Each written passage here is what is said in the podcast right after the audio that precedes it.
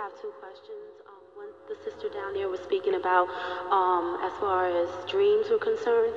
Uh, I seem to be, I've never used to like remember my dreams, but I seem to be having redundant dreams of me and my son just running away like um, every other night, and I just want to ask that. First of all, there's a variety of different kind of dreams that people have. Some dreams are visions, right? Some dreams are messages. There's a difference between a vision and a message. Because the message is for you, and the vision is of something that's going to affect more than you.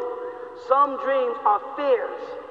Some dreams are movies that you write and design to hide and shelter other things that you are afraid of. Reoccurring dreams, as people call because remember, dreams is a sister to death. There's a link between dreaming and dying. The same thing happens when you, it's strange, y'all ask me sometimes questions that I was talking about all afternoon. Let me ask you a question. Have you ever had a dream that was real, that felt real. If you didn't wake up, how would you know that it was a dream? If you can't answer that, then how do you know this is not the dream? And you're waiting to wake up. You, okay, by pinching yourself. You've never pinched yourself in a dream yet and got a reaction. Pinch yourself to make sure this ain't the dream. Okay? Now, what I'm reaching at is reoccurring events are like a film that keeps, or record that keeps skipping. It's not solving itself. And that's why it's reoccurring. You've got to analyze it, find out in it the, the things that you added or coded in your dream so that you can dissect it and get to the root of it. And then and only then will it go away. Until you do that, it's going to keep reoccurring. It's a, it's a chip record in your life of time. Some event has stamped itself in your mind, in your subconscious mind, and you are preventing it from dissipating. You're not trying to solve it. In other words, and it'll just keep on tumbling until you go back, analyze the dream, each incident, each person, and see which people you might be replacing. Because oftentimes in dreams, we replace people with people we want it to be, or people we don't want it to be with another person's actions. The environment I'm in, was I ever there? When was I there? What led to me being there? You know what I'm saying? Is it a heartbreak situation? Is it a desertion thing? Was I deserted from a guy I love at that certain point, at a certain place?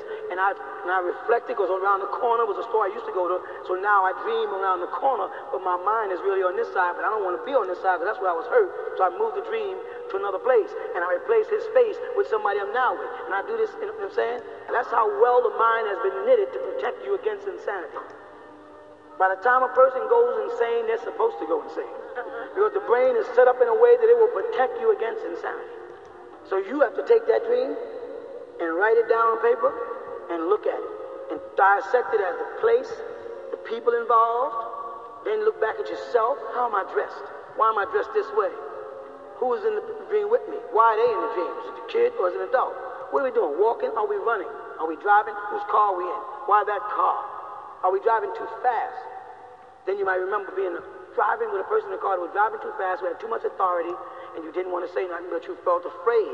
You stored that fear in your subconscious mind, and it waited for the rest of a puzzle that can project itself. It wasn't enough to portray itself, so it stays in the subconscious mind. And then another incident happens where someone raised their hand at you, right, and almost hit you, and you duck, right? And that stores itself. Later on, you're in a vehicle and somebody swings their hand at you in a dream. You've taken these two incidents and made them one to rid yourself of it. All dreams is trying to do is keep you from storing waste information. So you dream it out of your existence. You follow? Because every time you dream, you sit back and analyze it right, you'll find out it relates to things taking place in your life at the moment.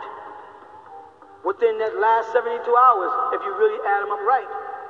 You follow?